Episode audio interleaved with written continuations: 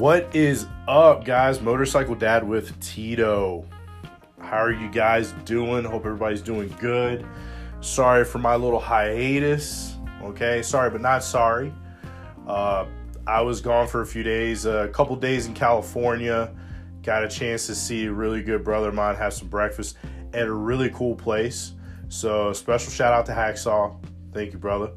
And if you guys are in the Fullerton, California area, or if you're going to Disney or anything like that, make sure you stop by this place called Wings. It's a restaurant in Fullerton that's right on the flight line. And ask any Air Wing Marine. Me and my wife were talking about this on the drive back to Vegas. It's like, dude, there's times where I miss living near a flight line. The rotor wash used to put me to sleep at night. I know that sounds funky as fuck, but if you lived in the barracks, we were right on the flight line, most maintainers, and that's what you listen to flight ops until usually around midnight or wherever they secure the airfield. You were listening to rotor wash because they were doing night flights, and it's kind of therapeutic. But even though not a lot of helos out there, it was still nice to see it. My kid, we were sitting there right there. Our table was literally, you look through the glass and you're looking right there. You're on the flight line. You see uh, planes spinning up, helicopters spinning up. It was amazing. Great chow, uh, great company. Just great overall way to head back to Vegas. Uh, afterwards, guys, I got a little sick. Uh, pushed myself a little bit too hard at Disney, and because uh, we spent about 13, 14 solid hours there, it was a it was an exhausting day at the park. Any parent that hears this right now, I hope you feel my pain. You know exactly what I'm talking about. Pushing the stroller, dodging people. Don't get me wrong, it was a fantastic time. I always have a great time at Disneyland or Disney World whenever we go. Always get my money's worth, but still, you know how I can be. Uh, I even had this shit where I was being trifling as fuck at the beginning of the day. I was like, I don't give a fuck. I was telling my daughter, hey baby, if anybody gets close to us, start kicking ankles. I was like, kick them, kick them. I know that sounds horrible as a parent, but well, I mean, my kid, my rules. Uh, I was even at one point about to start clipping Achilles' heels with people like the slow draggers and stuff, but I didn't hit anybody. Nobody got clipped. I think I got clipped on accident, and then I accidentally clipped, uh, clipped Christina, and she was she was actually kind of pissed at me because of all the shit that I was talking throughout the day about taking people's ankles out and not giving a fuck because we're trying to go see uh, you know get on the Millennium Falcon again and all that stuff. Pretty funny, and then. Uh, some of my friends also came out from Vegas to surprise us. They did a little cannonball run out themselves. And we ended up getting pictures with Chewie and Darth Vader. And I was just talking mad shit. Like I was telling Darth Vader he's the kind of dude that uh, reneges and cuts his spades. And I was like, Chewie's for the people. I'm telling you guys, look, for all the thousands of people come through there, those guys are super professional, even though I'm not. So uh, th- we had a great. Long story short, we had a great time at Disney. I got a little sick when I came back, so I was down for the count for a day. Plus, my back was fucking shit. And then, you know, yesterday I was busy all day uh, cleaning up all the remnants of the road trip, and not only I had to change some tires on a buddy's bike. Brother of mine, he's uh, he was going on a road trip, needed to get some tires. Now we tried the Revzilla route, and this is a lesson we learned. I'm gonna tell you guys right now. Revzilla, they ship from multiple warehouses. So if you order something, like say we have a, you know, for instance, we have a warehouse here in Vegas, they only allow you to track the uh, tracking if you log in, make a login, and all that bullshit. Then you can track it, but even then, it doesn't give you like accurate tracking. It gives you like you know guesstimated tracking. Uh, it's actually halfway decent, but as he learned talking on to, to the customer service rep, one of the warehouses that one of his tires was coming from, there have a tendency of being bad about changing the statuses of particular orders or so on and so forth. So he didn't know when a particular tire was coming in. Now, granted, Revzilla has great customer service because they, you know, he's getting a return and he's returning for a credit and all this shit. And they already sent him the shipping uh, the return label and everything. So he's got that all down pat. But still, we had to do a little bit of maneuvering he had to go get some tires here locally so I can put them on here. We mountain balanced those things yesterday. Uh, got him on the road safe. And let me tell you what, it's funny. I'm gonna tell you guys one thing, and I'm gonna bring my little tech tip early for this is your average, your your tinker in the garage guy. You, you know I mean? you're not too serious or motor work and stuff, but you still like doing oil changes and detailing and shit, get a fucking lift. Go to Harbor Freight and buy that fucking $300, $289 with a coupon lift. I'm telling you right now, as a technician that has worked on the ground, you'll do what you gotta do as a tech. There ain't nothing like putting a bike on the lift and being able to see shit that you don't have to get on the ground and bend over and kill yourself because you're not giving 100% of your attention most of the time when you're doing that unless you're down on the ground for a specific job. Like hey i'm down here to do this thing right here and you're focusing on that it's it's very difficult to free your mind and look at other things and start you know wandering around because you just want to get your job done get up off the ground and be done with it. But i suggest everybody go get one of those if you have the space. I'm telling you it actually helps consolidate space as well because your bike's not on the kickstand taking up as much room. You're actually able to see stuff, lifting, you know, and it was funny because even my, uh, my, my brother yesterday, he was looking and he was like, dude, I didn't even know half the shit down here was dirty. He keeps his bike pretty clean. And it's like, dude, you'd be amazed. And he was like, yeah, I got rid of my lift. I wish I never got rid of it. So he's to go get another one. Uh, now, if you're t- thinking about opening up a motorcycle shop, probably not the best idea because it is a foot pump. You know, they, it is these lifts are meant for your home tinkering guy, not for your fucking everyday shop use. Everyday shop use, go get a K&L, go get a handy. Or if you're the kind of guy that your guy bikes in and out like that, I would suggest get one of those and make the investment in yourself. But either way, go get a lift because it'll make your life easier one way or another. Whether it's you want to learn how to check your, you know, chain, you know, your chain tension or any of that shit, whatever it is. If you're starting small, starting big, no matter what.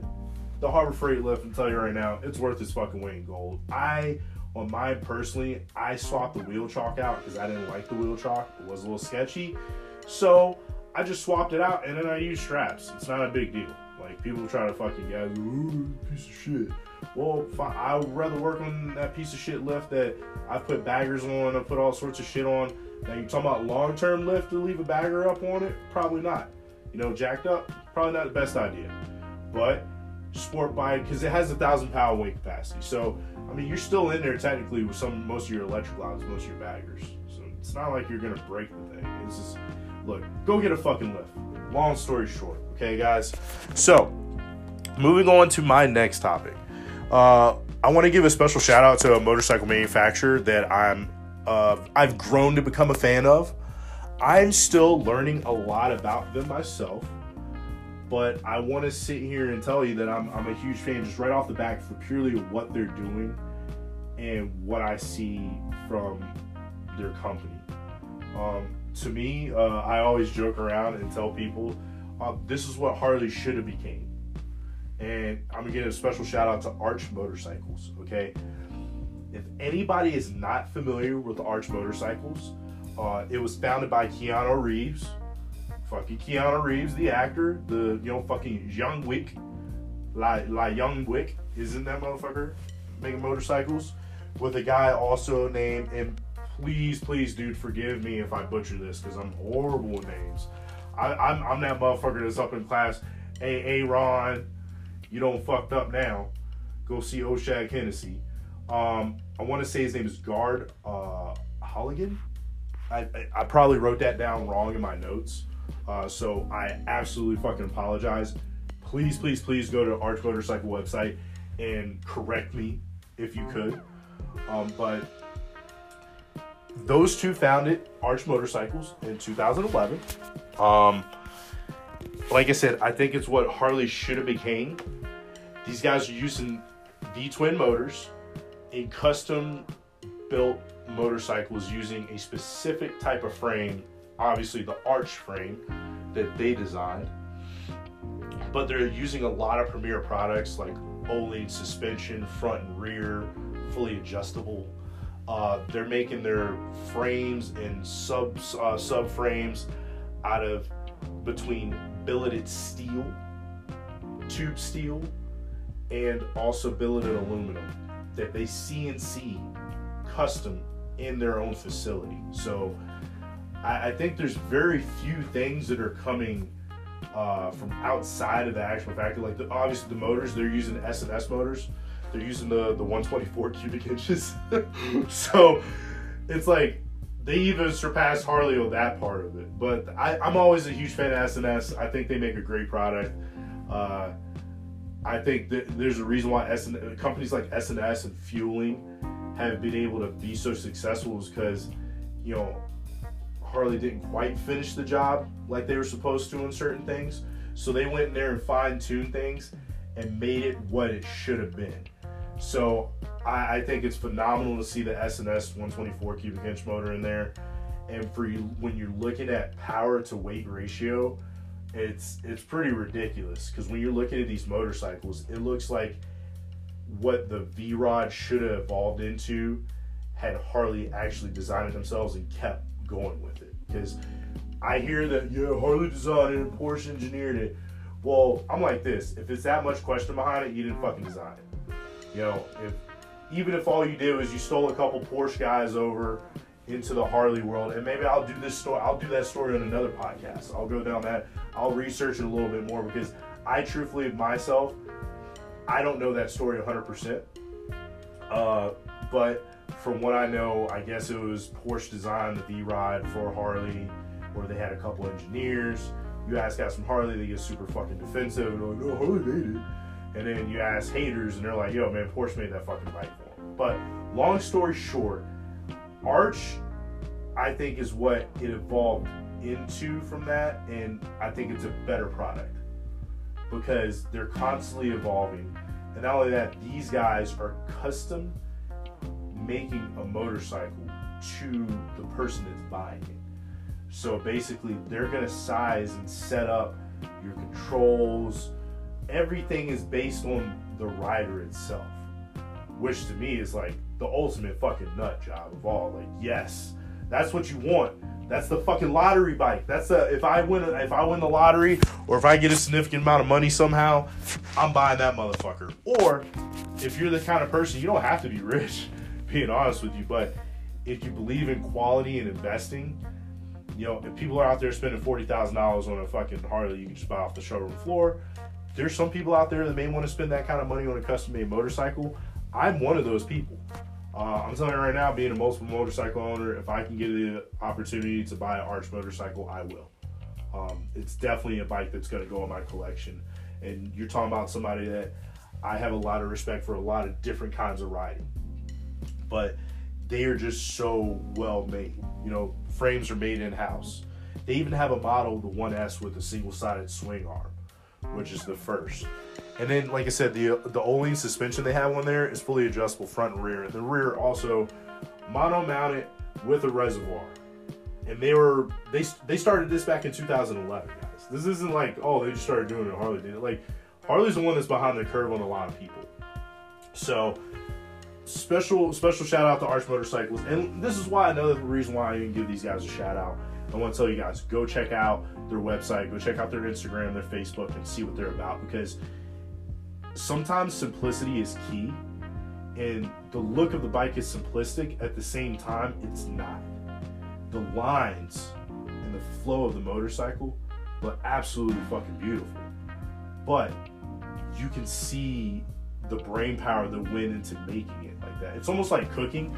Like i like watching a lot of cooking shows and shit like that and most of and you can correct me if i'm wrong anybody out there like i said because i get all the information off the internet but it seems like sometimes the most the simplest dishes are the hardest to make. And that's because it's easier to pinpoint your mistakes.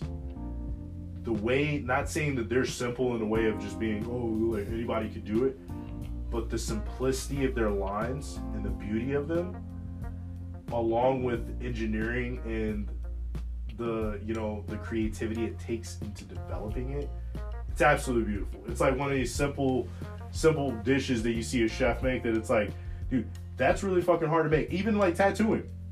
Some of my friends that are tattooists have told me, like, dude, some of the hardest shit to do is the simplest things because your mistakes are that much more noticeable. So you go look at them, you see their line work, you see where you think their mistakes are, see if you can. I don't see any mistakes. I just see constant evolution out of these guys. So, uh, Keanu, John Wick. I love dogs, bro.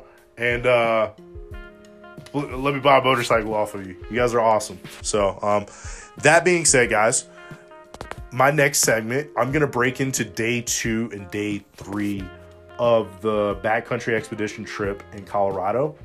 Uh, I was trying to wait for Tony, uh, but Tony he got really busy. You know, his family's got a business. The guy's got a heart of gold. He's always helping people, and then sometimes he he's got to take care of himself too. So we really haven't had time to link up because he's just been so busy. And then he wasn't feeling good. I wasn't feeling. Life happens, guys. Shit happens. But the show's got to go on. I promised you guys uh, some more insight on that. If I can get Tony on later to fill in some more of the blanks from day two, I will because on day two and day three were two separate days. Day two, it was myself and Julia, the other owner of the company, that were in the Jeep, you know, setting up the the next spot.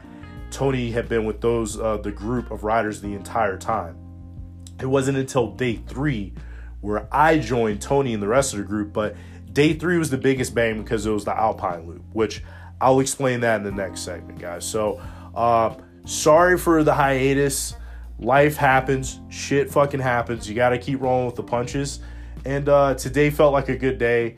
You know, I got the kid, the kid on lock. I'm about matter of fact, that's the reason why I got to break this into segments because I got to go check my kid, make sure she's straight, take care of her needs and whatnot, and then I'll come right back and we're gonna go ahead and we're gonna bang out uh, day two and day three of the backcountry expedition trip in Ouray, Colorado. All right. Thanks for the listen, guys. Thanks for the support.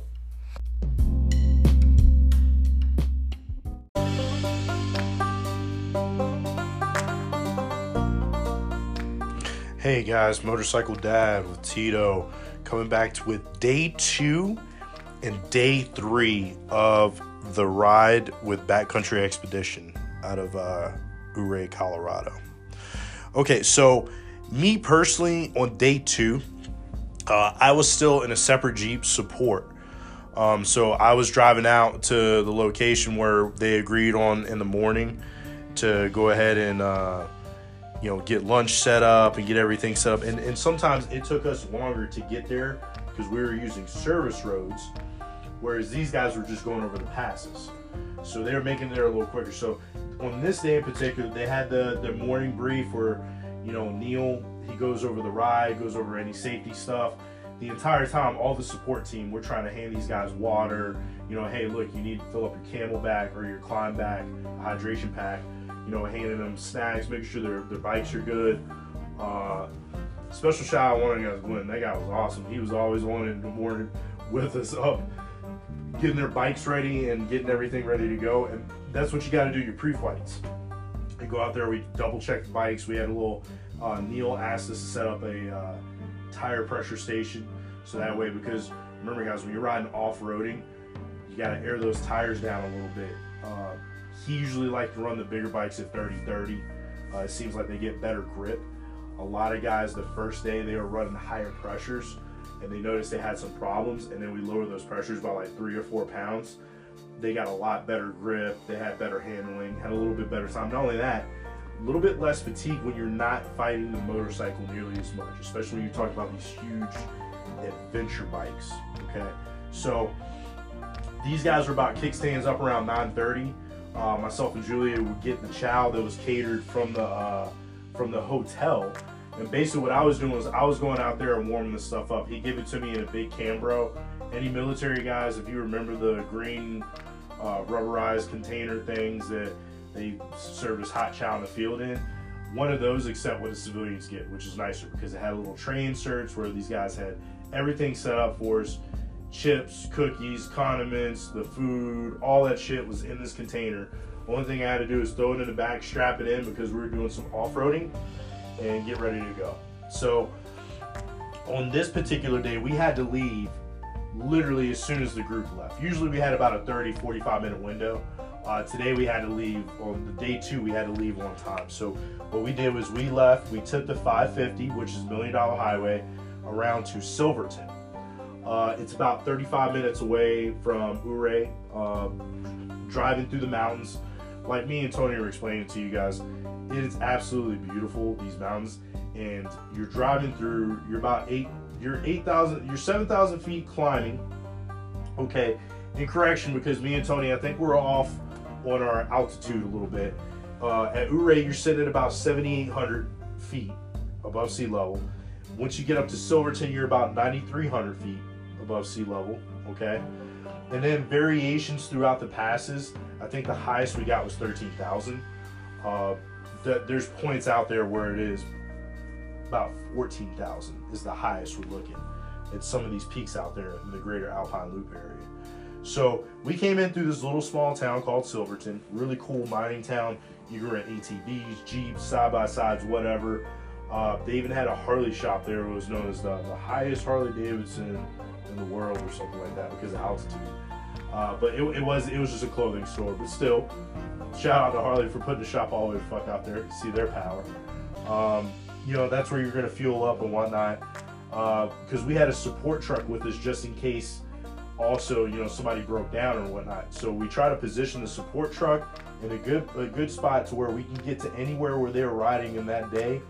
You know, very quickly to recover the bike if we had to. I mean, these guys they think of everything.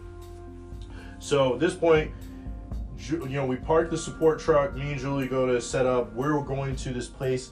It's called California Gulch.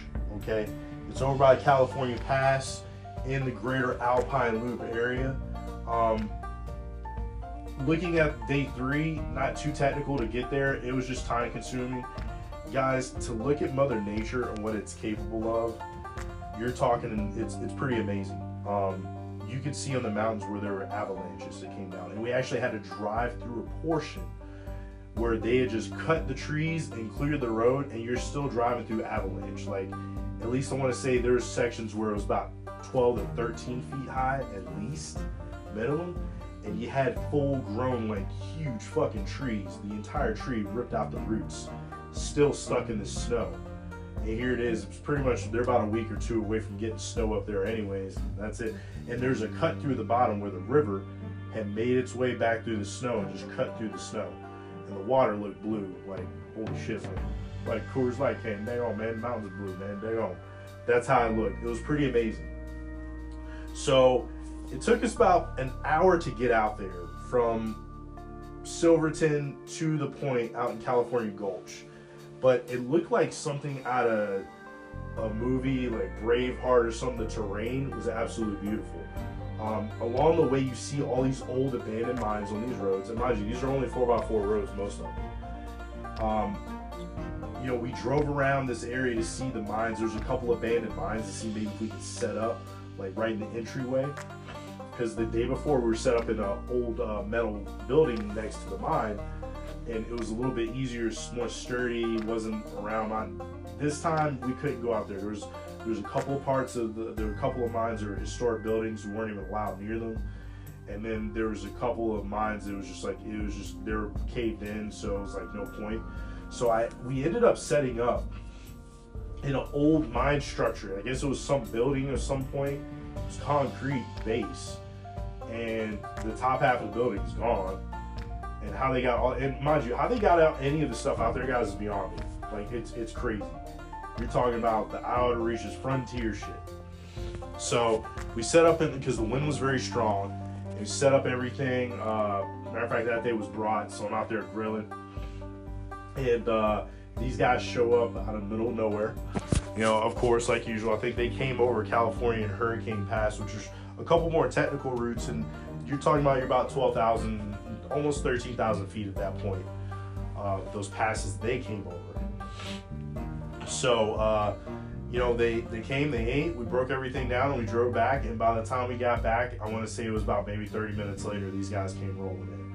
So by the time the day finished, it was around, I want to say 4:45, 5 o'clock. And the same thing as days before, we had cold beers waiting for them. You know, then they had their cocktail hour around six, and then dinner and stuff. And it was just really great experience for those guys. So going into day three, so we changed it up a little bit because day three, uh, I was just gonna ride with Tony because Julie was staying back in the rear because where they were going, we were doing the entire Alpine loop that day.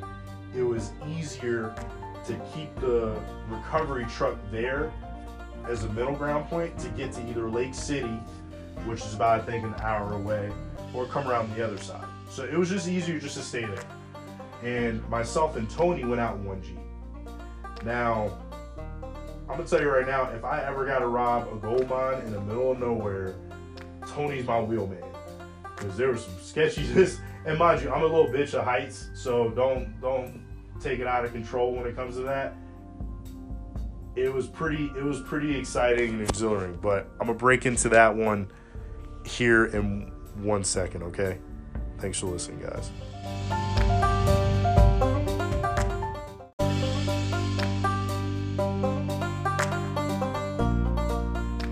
Hey guys, back to go over day three.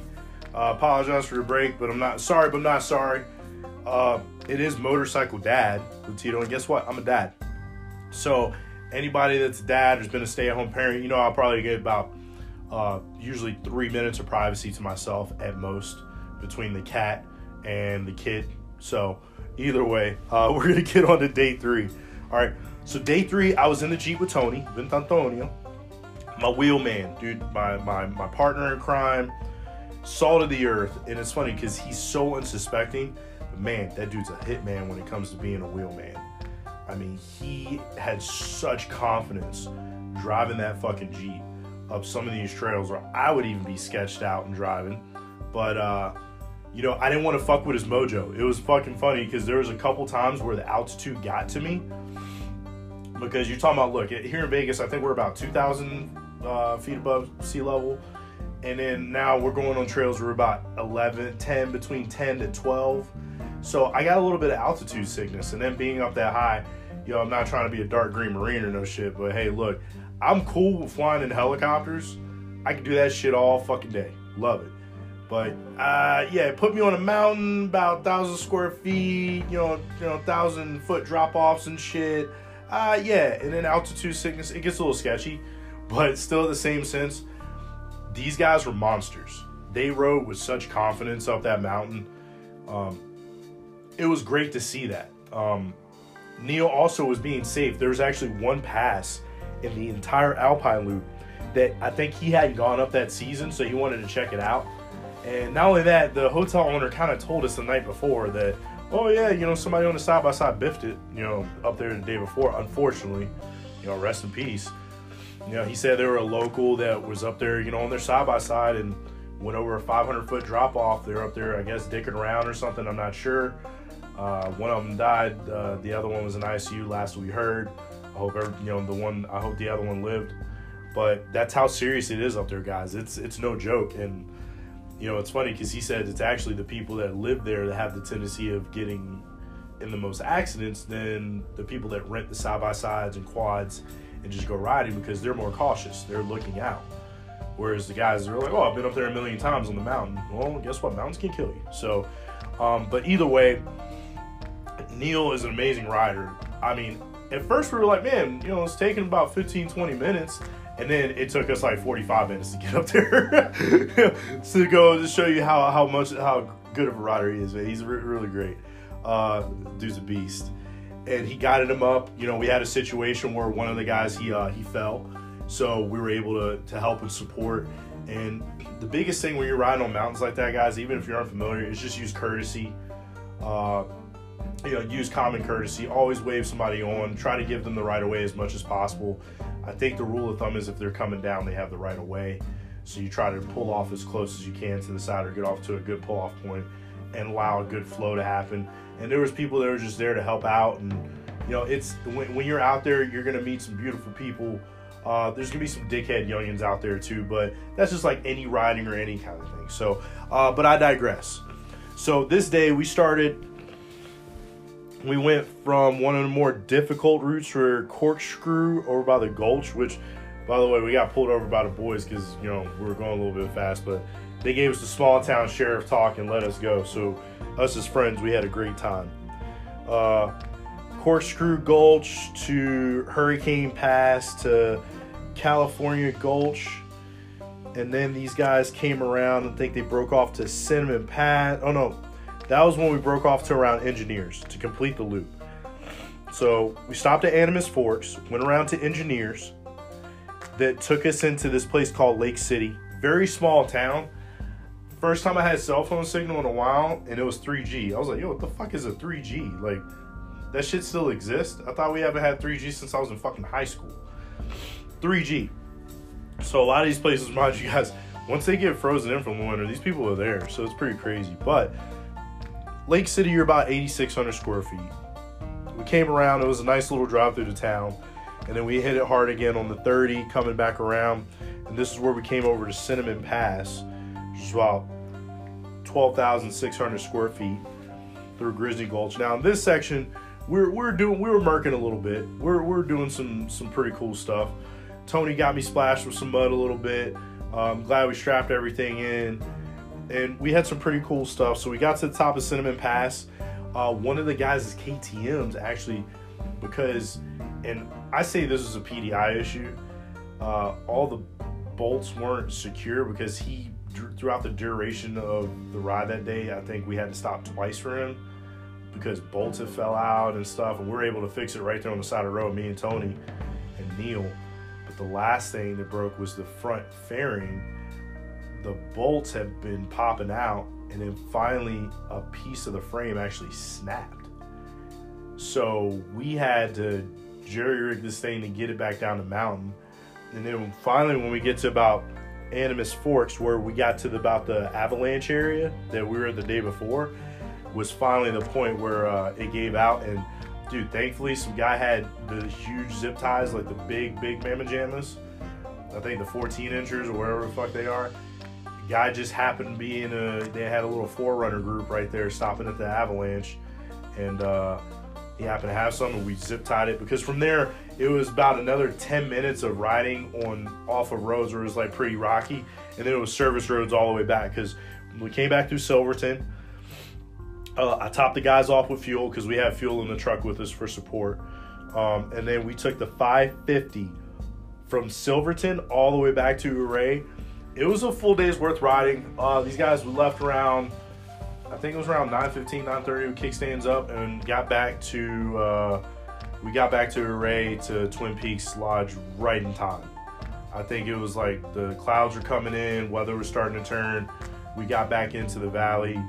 Uh, shit, I want to say it was around 6:30 or 6 o'clock, maybe something like that. It was around no, it was like 5:50 or something like that. So really good timing. The entire Alpine Loop. It was around 80 something miles but I'm gonna tell you right now, guys, it's 80 something miles of going up and down terrain that is pretty mind boggling. You think you'd only see this shit in movies. Um, now, obviously, if you're doing the Alpine Loop itself, you're talking about uh, you're renting a side by side, you're renting a Jeep, or you're taking an adventure motorcycle or a dirt bike of some kind.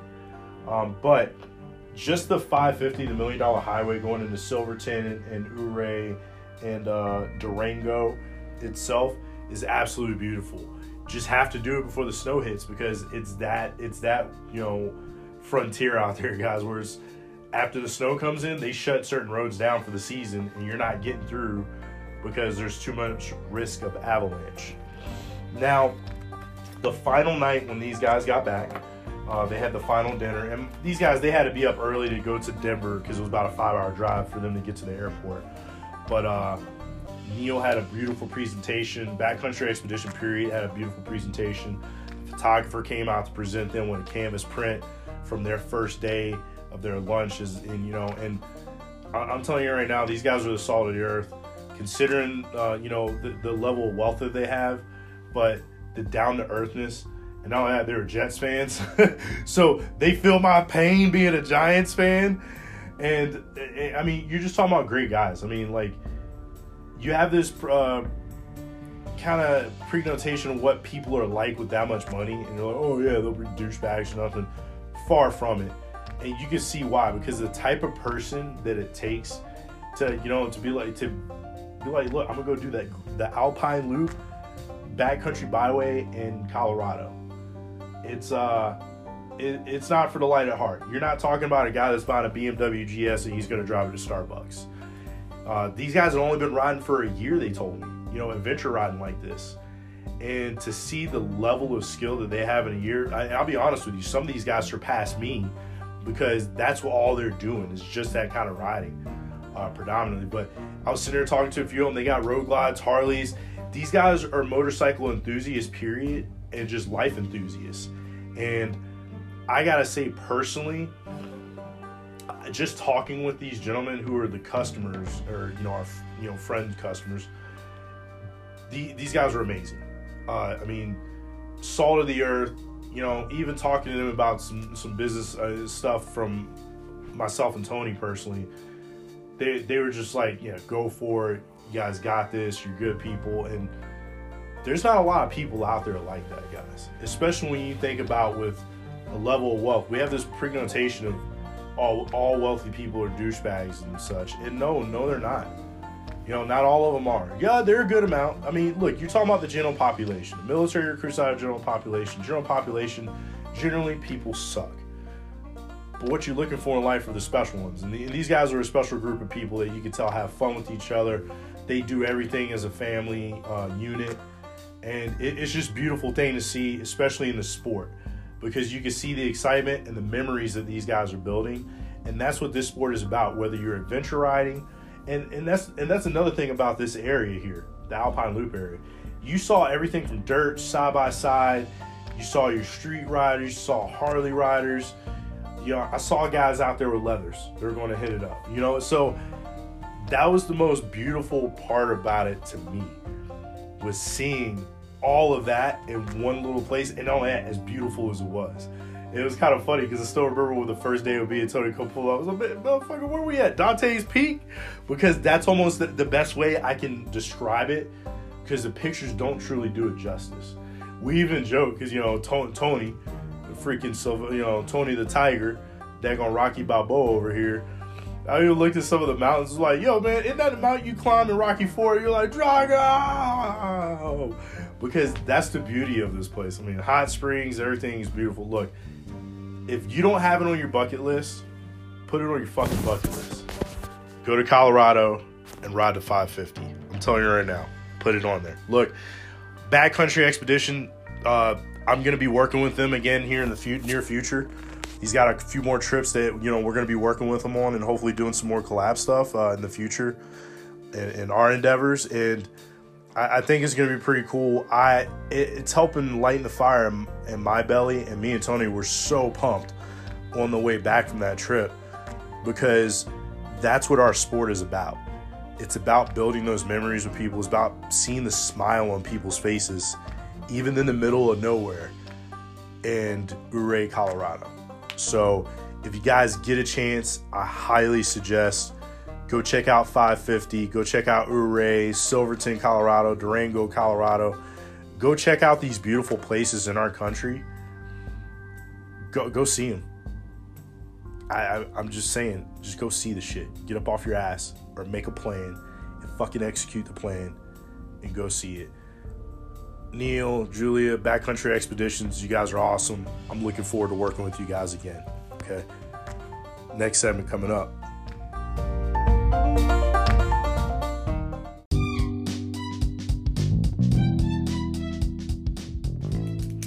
Hey guys, last segment of this episode.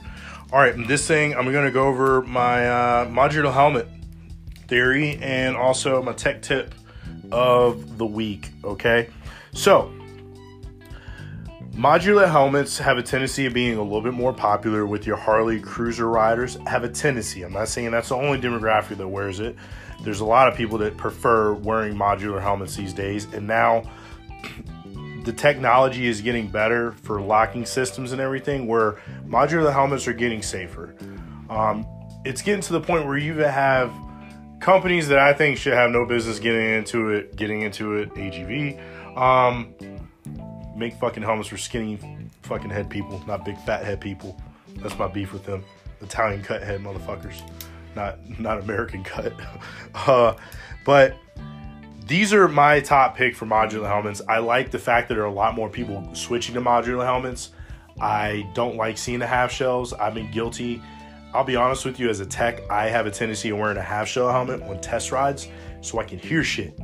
And it's hard for the wind you know hear, but when I'm listening for certain characteristics of the motor and around the dealership, just throwing a half shell on is a lot easier than trying to throw a full face on all the fucking time. But modular helmets are getting more and more popular with Harley riders because when you're on the road, you can pull it down and get that protection you need. But then when you're stopping somewhere, like at a stoplight, you can just lift it up and get some of that airflow.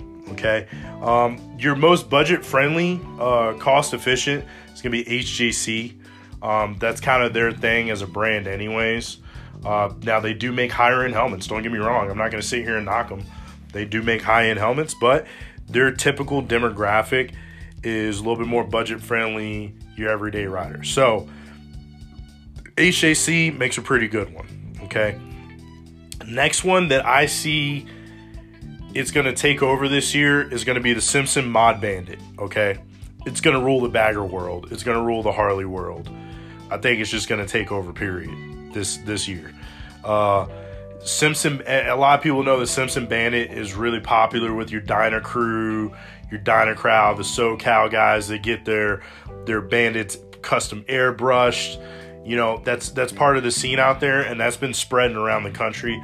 A lot more guys are going to that bandit look, and there's even some companies like Biltwell that have imitated the Simpson bandit look. They're imitating that. So, you know, it's very popular, and now they're offering a modular helmet, which means that whole front piece pops up, so you get full like three quarter view, and then you can pop it back down. Uh, I think they're going to take it over this year, just because the Simpson Bandit line is already popular with a lot of Harley Dyna kids. Uh, and I think it's just going to take over because a lot of people it can transition to a lot of different things. So, um, next on my list is going to be a Shoei Neotec 2. Uh, great helmet. It has everything built in for you to put all the comms in there and whatnot already. So it's definitely you're one of your top end. You're more serious. I'm gonna say this is your more sport touring guy. This is gonna have this this Shoei, and not only that, not just sport touring, but anybody a little bit more serious in their in their uh, helmet game. Um, I'm to give honorable mentions to Bell. Bell also makes the cut, and also Shark. They have some pretty good modular helmets, but they're on the lower end of the popularity scale when it came to this. Okay, look, no matter what the fuck I tell you as far as what's popular, what's not, you have to go with one thing: wear what feels comfortable for you. Okay, make sure the fucking helmet's DOT approved and it's safe. But beyond that, I mean, guys, realistically your helmet, your head, your rules. You know, your helmet, your rules. You got to wear what feels comfortable. Like I've told you guys in the past, I love some of these other brands, even some of the more expensive ones that I can afford, and I have bought them in the past. But for me, I have to go. It fits my fucking big dome piece the best, and for me right now, that helmet is icon. Um, when I get more into some dirt riding, I'm gonna tell you right now, the Klim Kryos is going on my head because it fits my head just right um, but I'm not there yet. So another thing for you guys, if you're not 100% sure if it works your type of riding, then maybe start with a more budget friendly version of that. Like, so say your type of riding, you've been wanting to get into a modular, but you've been wearing a regular full face, then don't go out and buy the $800 modular right off the back. Maybe go and buy the $300 HJC and see how it feels. See if you like it see if you can see yourself wearing that fucking helmet before you go and invest in the big the big dog one. Um, that's always going to be my advice, just to see because I've seen people they go and spend the 800 900 dollars on the shit and then they never fucking wear it. Kind of a waste of time and money for everybody. Now somebody's going to get a great deal because you're going to end up selling that thing used, or you're going to keep it on the shelf and it's just a waste of money at that point. So that's going to be my tip when it comes to modular helmets, if anybody's got any disputes, arguments, or questions, fucking hit me up. Let me know. All right, if you got any comments about that. Or you want me to cover a specific helmet group. Okay? Now, my tech tip, uh, tech tip of the week. Tech tip of the week, tech tip of the week, tech tip of the week. All right? Always 100% test ride. Okay? I've always been a full firm preacher of this in my shops um, I know it can be difficult. And I'm telling you guys from experience, I've been in places like Miami where if you try to grow three miles, that could be 30 minutes. And I've been in shops where we used to go five miles. Or I've been in shops to where we've had multiple test ride routes depending on the circumstances of what we need to do. Okay? But I'm gonna tell you right now, the power of a test ride is ridiculous. And I think everybody should test ride everything. I even test ride bikes that I work on in my own garage I've test ridden them and I've actually found shit that I fucked up on, and that's the purpose of a test ride. it doesn't have to be long, guys. It doesn't have to be 10 miles. But sometimes, say for instance, Miami shop, okay? We used to just go around the block, maybe hit a little bit of service streets, but just going around the block sometimes was enough just to get enough information like, okay, this is good. And sometimes shit, if it was super good, we go into the parking lot. What's up, baby girl? Go ahead and go pee-pees. Okay. Cool. Mm-hmm. That's my tech tip of the week too, guys. If you gotta go pee-pees, go pee-pees. the dad of the, the life of a motorcycle dad here, guys. But always test ride your motorcycles, okay? You never know what you're gonna catch. You could catch something that you never even fucking touched. Or you could catch something that you touched and you left undone. I found both circumstances, and I'm telling you guys, I wasn't a tech for a very long time, but there were several times that I came out on top because where I could have just been like, oh, no, I'm good. I don't have to test ride it. And look at this, my kid. Here it is. She comes in, uses the potty, bounces, does her thing, all on her own. Such a proud dad. but I digress. You know, uh, I've catched some small things that I miss, and I've catched small things that somebody else has missed. And it didn't take a three, four mile test ride to catch it either. It took us going around the block, just going, you know, going around the speed bumps real quick to figure, or hit the speed bump and heard something rattle loose. Always, always, always test ride. Even if you're like, man, it's the last bike of the day and I'm fucking tired. Even if you're gonna take the short test ride route, have test ride routes planned. Like, look, this is gonna be my long one. That, that's what we did. We had a long test ride route. We had a average test ride route, and then we had a short one. So a short one was maybe like you know two miles.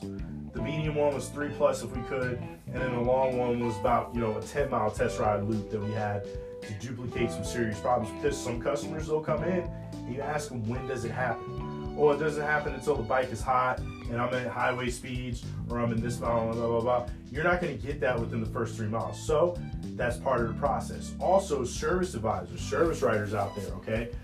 Now, if you know that it's going to involve a little bit more test ride time and diagnosis, make sure you're giving your technicians time for that test ride. Because I know that's the biggest reason why some techs don't end up doing some of these test rides as they do because they're like, oh, well, I'm not getting paid for that. Make sure you're incorporating or you're accounting for that time when you're giving them diag or when you're giving them diag time. Like, hey, look, it's good. You know, my tech. This is what my, one of my master techs used to tell me. Like, hey man, how much time do you need? Oh, I need an hour. Okay, now an hour for total and test ride. Yeah. Hey sir, it's gonna be an hour 15, hour and 30. Okay, now I would go off the punch time too. So me and my technician would talk it out. I'm like, look, man, I told him an hour and a half. If you know, if you use less time, then we're just gonna go off your punch time. Is that okay with you? Because it's their money too. And most of the time, I met in the middle, and we either came right in on time, or you know, we were able to save the customer about 20, 30 minutes here and there. But I always undersold and over delivered. Okay, it's the over delivery. That's what you want to set that expectation. Don't don't fucking be like, oh yeah, we'll have it done in 30 minutes, and then you know you're an hour in, you gotta ask for more shit. And beat thorough. So test, ride, test, ride, test, ride. Even if you don't think, I've I've seen problems where I've heard about cooling issues on bikes and didn't replicate until you took it around the block. And as soon as you took it around the block and put the bike on load, you know, it duplicated itself again. But sitting there, it wasn't doing shit test ride your bikes. You never know what you're going to find. Okay. Look, guys, I appreciate all the support. It means a lot. It means a tremendous amount from you guys. I've reached, uh, just checked it this morning, 500 listens.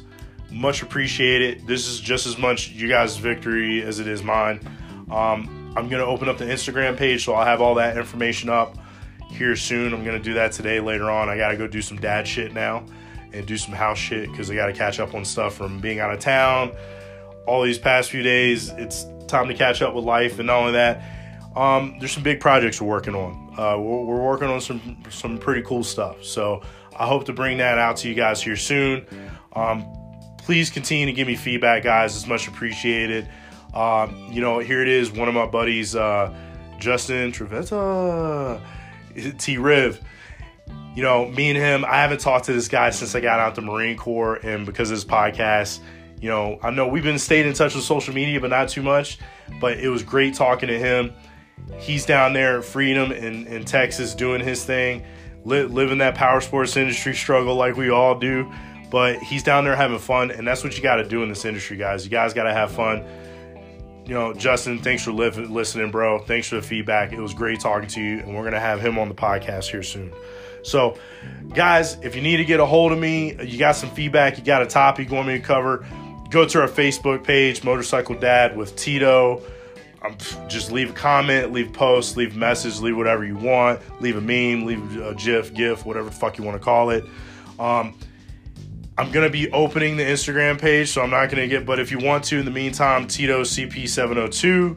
I'll be getting the Instagram set up within the next couple days, and by the next episode, I'm gonna drop probably at the end of this week. I'll have some more information on for that. Um, also, if you got my number, just shoot me a text. If not, then you ain't got my shit, and I don't want you to talk to me like that. Just kidding. Look, guys, uh, have a good week. It's hump day.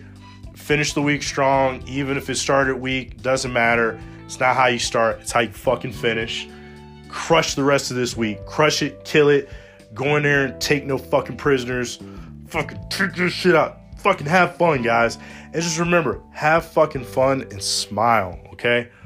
Yo, mad love and respect to everybody. Much love and respect to everybody, whichever one you want to take it. And I'll see you when I see you. Peace.